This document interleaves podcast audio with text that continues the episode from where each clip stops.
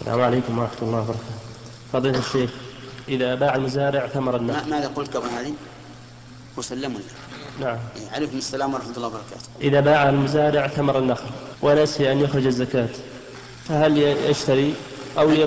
فهل يشتري زكاة أو يخرجها نقودا؟ وما هي نصاب الزكاة؟ إذا باع الإنسان ثمرة نخله أو زرعه فإنه يخرج الزكاة من قيمته. لأن هذا أقرب إلى العدل. وهذا أنفع وهذا أنفع أنفع للفقراء في وقتنا.